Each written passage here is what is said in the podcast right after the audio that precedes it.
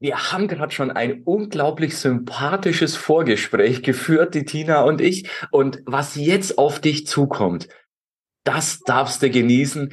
Wenn man nämlich, wir hatten gerade die Analogie einer Torte zu backen und die Kirsche drauf zu packen. Tina hat es genau andersrum gemacht. Die hat sich erst die Kirsche genommen und danach macht sie sich jetzt drüber her, die Torte zu backen. Was es damit auf sich hat und wie unglaublich sympathisch Tina wirklich spannende Herausforderungen gemeistert hat und was sie daraus gemacht hat, das erfährst du jetzt im Interview mit Tina. Tina, herzlich willkommen. Schön, dass du hier bist. Der Cashflow Podcast Dein Weg zu finanzieller und persönlicher Freiheit. Ja, hallo, moin. Danke moin. für die Einladung. moin. Meine Leitung geht heute nach Dänemark, ähm, weil du hast ja sozusagen alles gleichzeitig gemacht. Ähm, Vielleicht erzähl doch mal vorab zwei, drei Sätze über dich. Ich weiß ja, dass du Sozialpädagogin bist. Unsere Zuhörer und Zuschauer wissen es noch nicht. Erzähl doch mal zwei, drei Sätze über dich, bitte. Ja, also ich bin Tina, ich bin 41 mittlerweile und komme aus Schleswig-Holstein. Ähm, wir haben vor zweieinhalb Jahren sind wir umgezogen nach Dänemark. Wir hatten das schon länger vor. Wir haben schon 2017 darüber nachgedacht und hatten ein bisschen für die Planung gebraucht äh, wegen Sprache lernen und Häuser aussuchen und so weiter. Und dann haben wir das 2020 tatsächlich umgesetzt. Ähm, wir mögen das Land und sind dann hierher gezogen mit unseren damals zwei Kindern. Das dritte war gerade noch im Bauch sozusagen, als wir umgezogen sind. Genau, hier wohnen wir jetzt privat, ähm, Viertelstunde hinter der deutsch-dänischen Grenze und ja, habe mal Sozialpädagogik studiert und habe mich dann aber für was ganz anderes entschieden. Das zu machen für die Zukunft. Ja, und das wird jetzt so richtig spannend, weil du hast ja du hast dir gar nicht leicht gemacht. Also wenn man jetzt so aufbaut, so eine Immobilieninvestorenkarriere, ähm, dann hast du die einmal komplett umgedreht und hast die von oben nach unten durchgearbeitet. Also du hast nicht bei der Basis angefangen, sondern du hast dir gleich die schweren Brocken für den Anfang vorgenommen. Nämlich du bist in ein fremdes Land ausgewandert mit zwei Kindern und schwanger und hast beschlossen, jetzt starte ich mit Fix und Flip. Und das, das finde ich extrem spannend. Also das ist ja, so in etwa war das. Also ich habe meine Leidenschaft für Immobilien schon 2018 entdeckt, als wir damals unsere erste eigene Wohnung, eine ganz kleine Wohnung gekauft haben, privat, mein Mann und ich, als Altersvorsorge, so ganz klassisch bei uns genau, im Ort. Das ist typisch. Ne? vermietet, ganz, ganz normal und mir hat das Thema Immobilien dann einfach Spaß gemacht. Und ähm, dann haben wir noch ein paar weitere Sachen zum klassischen Vermieten gekauft und eins war dann auch dabei, was man renovieren musste. Das haben wir dann auch selber mehr oder weniger gemacht. So, und dann sind wir irgendwann weggezogen und ich hatte einfach, ja, mir macht das mit den Menschen Spaß, ne, den mhm. Wohnraum zur Verfügung zu stellen. Das ist eine tolle Aufgabe. Die sind so dankbar, wenn man den ähm, ja, einfach ein schönes Zimmer gibt. Oder wir haben einen Studenten auch damals schon vermietet in der einen Wohnung. Da hatten wir eine Studenten-WG draus gemacht, in unserer eigenen Wohnung. Da blieb natürlich am Ende des Monats nichts übrig. Das war eine klassische Altersvorsorge und sie trug sich aber von allein, sodass wir nicht draufzahlen mussten durch diese WG-Vermietung. Mhm. Ja, ähm, und das haben wir so ein bisschen laienhaft gemacht, ne? also ohne da Vorkenntnisse zu haben. Und dann haben wir, als wir dann nach Dänemark zogen, eben entschieden, dass wir neues Leben hier anfangen und haben unsere Zelte in Deutschland komplett abgebrochen, haben alles verkauft, was wir hatten, um dann einfach hier neu zu starten. Und dann ähm, hatte ich einfach schon an diesem fixen Flip, hatte ich schon so viel drüber gehört und ähm, das, ich finde das einfach so schön, also aus so einem hässlichen Entlein einen schönen Schwan zu machen. Das gefällt mir unheimlich gut und dann in die leuchtenden Augen der Leute zu gucken, habe ich mir vorgestellt, die dann da einziehen und das dann so für die zu präsentieren das fand ich eine schöne, sinnvolle Aufgabe. Ja. Und dann habe ich überlegt, wie schaffe ich das und was muss ich dafür tun? Und dann habe ich ganz viel ähm, Wissen mir angeeignet, damit es dann auch funktioniert und damit ich das auch alles von der Struktur her gut lösen kann und habe da sehr viele Stunden Recherche betrieben und mich weitergebildet und ja, bis es dann ernst wurde letztes Jahr. Dann habe ich meine erste Besichtigung gehabt für eine renovierungsbedürftige Wohnung in Flensburg, wo ich aktiv bin. Mhm. Hab dann ein, ja, hab dann sozusagen die den Zuschlag bekommen bei diesem Bieterverfahren für diese Wohnung. Ja, jetzt, jetzt kommt's ja erst. Du hast den Zuschlag bekommen und hast dich auch da. Du machst es ja nicht einfach, aber erzähl ja. weiter. ja, der Preis war okay für mich. Ich wollte die gerne haben. Ich hatte vorher mit einem Finanzierungsvermittler gesprochen, der meinte, es ist kein Problem. Sag Bescheid, du kriegst dann deine Finanzierung. Und darauf hatte ich mich echt verlassen. Und dann habe ich gesagt, so, jetzt habe ich die Wohnung. Ja, was machen wir jetzt? Und dann hieß es aber nee. Also so kurzfristig und so viel Geld für die Wohnung und nee, das, das kannst du vergessen. Also irgendwie muss ich den völlig falsch verstanden haben oder der hat Fix and Flip nicht verstanden. Ich weiß es nicht. Auf jeden Fall hat er gesagt, das kannst du vergessen. Und ich stand mit nix da, hatte aber diese Wohnung ja bekommen, sozusagen von dem Verkäufer.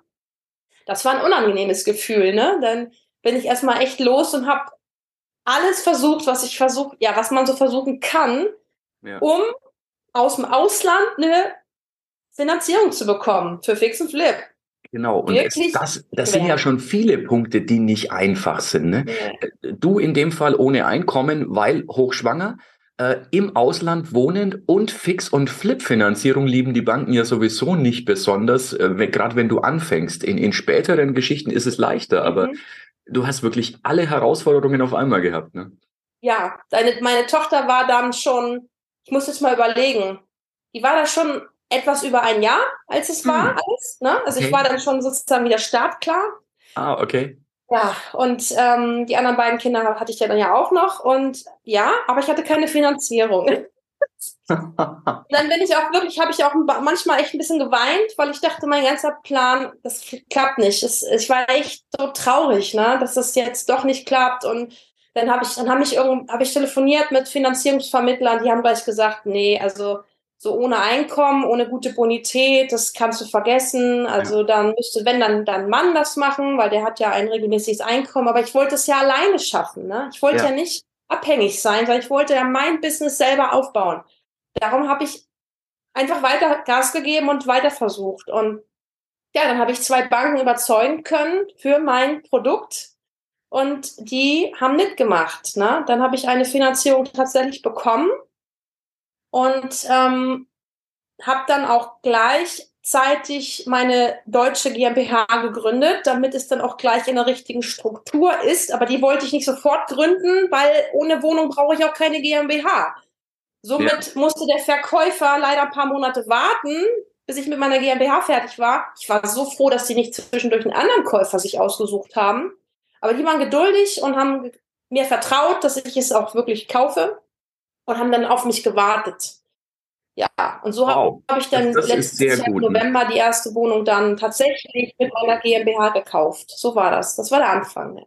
Krass, krass. Also wirklich, ähm, ich sag mal, äh, wenn es Probleme gab, wo du gedacht, gedacht, hast, okay, schaff mir mal ein Problem, dass ich eine Lösung finden kann, du hast alle auf einmal gefunden. Ne? ja, ich habe wirklich, also wirklich viele Sachen nebenher gemacht. Also ich habe wirklich ganz viel in meinem Kopf auch bewegt und ähm, zwischendurch, ja, die Wohnung habe ich dann angefangen zu renovieren und habe dann ja auch parallel schon angefangen, auch eine Rent-to-Rent-Wohnung zu suchen letzten Herbst, weil ich wollte mich nicht auf Fix und Flip verlassen, weil das ist ja so unregelmäßiges Einkommen und erstmal gucken, ob ich überhaupt was damit verdiene. Dann kam die Zinswende.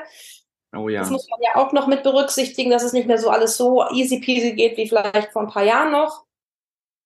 Naja, und dann habe ich auch angefangen, nebenbei mir eine Rent-to-Rent-Wohnung zu suchen. Ich wollte eine erste Studenten-WG eröffnen und habe im Herbst letzten Jahres dann die ganzen Portale durchforstet, habe so viele Leute angeschrieben für Rent-to-Rent. Ich habe fast nur Absagen bekommen. Eine Zusage hatte ich bekommen, das war aber ein privater Vermieter und der wollte gerne daran mitverdienen. Der wollte dann mir die Wohnung teuer vermieten und auch noch prozentual darüber hinaus mitverdienen, je mehr um, ähm, Umsatz ich mache. Und das war mir dann irgendwie zu doof. Das nee, das macht auch keinen Spaß dann. Nicht. Nee, genau. Ich wollte dann einfach nur ganz normaler Mieter sein und dann habe ich davon Abstand genommen. Dann habe ich noch mal ein bisschen gewartet und dann habe ich jetzt ähm, Anfang des Jahres noch mal einen Versuch gestartet und hatte dann auch Glück und habe eine Vierzimmerwohnung äh, gefunden in Flensburg an der Uni, relativ dicht, einen Kilometer entfernt. Die war vom Preis okay mhm. und äh, hatte mir ein paar angeguckt da hatte ich mich auch drauf beworben, aber dann kam ich nicht in die Endauswahl, weil die sich einen festen Mieter ausgesucht hatten. Ne? Also die mhm. Chance war da 50-50, ob es klappt. Ich habe es versucht, es hat aber manchmal halt nicht geklappt. So, und dann habe ich aber einen gefunden, einen ähm, Vermieter, der fand, fand das okay mhm. und war da ganz begeistert von oder zumindest nicht negativ gegenüber eingestellt. Und der hat das dann akzeptiert und das habe ich dann gemietet. Ja, dann habe ich das zum 1. Februar gemietet und ähm, dann habe ich mir den ganzen Monat Zeit gelassen, das zu möblieren, weil ich das ja alles alleine machen musste. Mhm. Ich war mhm. ja alleine, ne? Ich hatte ja keinen. So. Ja. Das war echt schwer. Das ganze Wohnzimmer bei uns stand zwischendurch mit Möbeln voll, weil ich die Möbel bei eBay Kleinanzeigen meistens gekauft habe die, da hatte ich ja jemanden, der mir half, das ins Auto reinzutragen, aber ich kriegte mhm. es ja nicht wieder raus alleine, so Schränke. Also musste ich das alles mit nach Hause schleppen. Ja, oh, wow. Nach Hause. Musste das mit meinem Mann und wieder mit meinem Sohn hier wieder ausladen. Das ganze Wohnzimmer sah aus wie ein Möbelhaus. Also ich habe mir da keine Freunde gemacht hier. Ja, das kann das ich mir vorstellen. Man muss ja immer bedenken, also, du hast ja auch eine Familie. Du hast einen Mann, du hast drei Kinder. Also es, es ja. passiert ja auch Leben im Haus, ne? Also in der Wohnung. Richtig. Die Kinder sind dann auf diesem Sofa da rumgehüpft und so. Und dann haben die gesagt, das muss hier wieder raus. Und ja, ich konnte da aber noch nicht ähm, früher rein halt, weil ich hatte den Mietvertrag erst ab 1.2. und vorher wurde noch renoviert und so weiter. Und naja, da habe ich da im Februar alles reingeschleppt. Für die ganz großen Sachen habe ich mir dann Hilfe geholt, die konnte ich dann alleine ja nicht tragen und habe gedacht, Wahnsinn, so nebenbei noch so einen Umzug zu machen. Das war schon alleine eine Herausforderung und habe dann gedacht, das mache ich nie wieder. Das ist so viel Arbeit. Also nicht mehr alleine zumindest. Ja. Aber das Coole war, dass ich dann Leute kennengelernt habe, wie der Zufall es so will.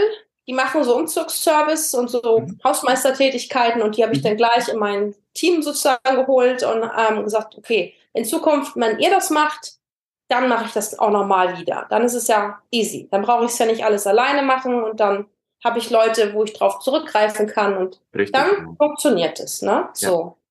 Ja. Naja, und dann habe ich ab 1. März, dann habe ich ein paar Studenten eingeladen zum Angucken im Februar, Mitte Februar oder ich weiß gar nicht, auf jeden Fall irgendwie in den Zeitraum. Ja, und ab 1. März sind die dann alle eingezogen. Mhm. Vier Stück, zwei Mädels, zwei Jungs, alle in einem ähnlichen Alter und das läuft super, ne? Also da cool. sind zufrieden. Die haben mir noch am Anfang gesagt, was sie noch hätten. Habe ich noch ein bisschen Deko besorgt und dies und das, mhm. noch irgendwie nach einer Garderobe und so ein Kleinkram. Aber das ist jetzt alles richtig gut angelaufen und ähm, da habe ich jetzt wirklich ja keine schlechten Erfahrungen gemacht, ähm, auch keine Beschwerden oder sowas, dass die da zu laut sind. Und ich habe mir auch anständige Leute ausgesucht. Ne? Das ist, glaube ich, das Wichtige. Das, damit steht's und fällt's. Generell, äh, egal ob du jetzt normal vermietest, ob du Studentenvermietung machst, die Mietersuche ja. ist das Wichtigste. Ja. Was, Tina, hat dir die Gewissheit gegeben, dass es funktionieren wird mit dieser Wohnung? Es war ja deine, deine erste Rent-to-Rent-Geschichte. Ja. Ähm, mhm. Nach dem Booster-Modell. Ähm, viele sind ja unsicher, dass sie sagen, ja, wenn ich jetzt anmiete und dann bleibe ich drauf sitzen. Ähm, ja. Was hat dir die Sicherheit gegeben? Die Sicherheit hat mir gegeben, erstens die, die super gute Lage zur Uni, ganz dicht bei. Mhm. Zwischen Uni, Innenstadt und Hauptbahnhof. Also besser geht's eigentlich gar nicht. Flensburg ist eine ganz tolle Unistadt, Studentenstadt. Da weiß ich, dass da ein Wohnungs- oder ähm, Zimmerknappheit ist oder überhaupt, mhm. also Wohnungsknappheit. Es wird ganz, ist ganz schwer, überhaupt so an Wohnraum zu kommen. Mhm. Ähm, Genau, das war das erste. Dann die Größe der Zimmer. Also die sind zwischen so um den 11, 12 Quadratmeter, 15, sowas um den Dreh. Ne? Verschiedene Zimmer halt, aber so, dass, ja. dass es ausreicht, ne? dass man da seine Möbel hinstellen kann. Und dann habe ich versucht, den Preis einfach so zu halten, dass es unter 400 Euro bleibt, weil ich habe geguckt, was andere so nehmen. Und ich mhm. habe so den Eindruck, dass es in Flensburg so die, die Hürde ist. Ich weiß, dass in anderen Städten wird mehr bezahlt. Aber mhm. ich habe geguckt, dass ich so im Schnitt bleibe und dass es die meisten sich einfach leisten können. Und das hat mir eigentlich schon die Gewissheit gegeben, dass es funktioniert.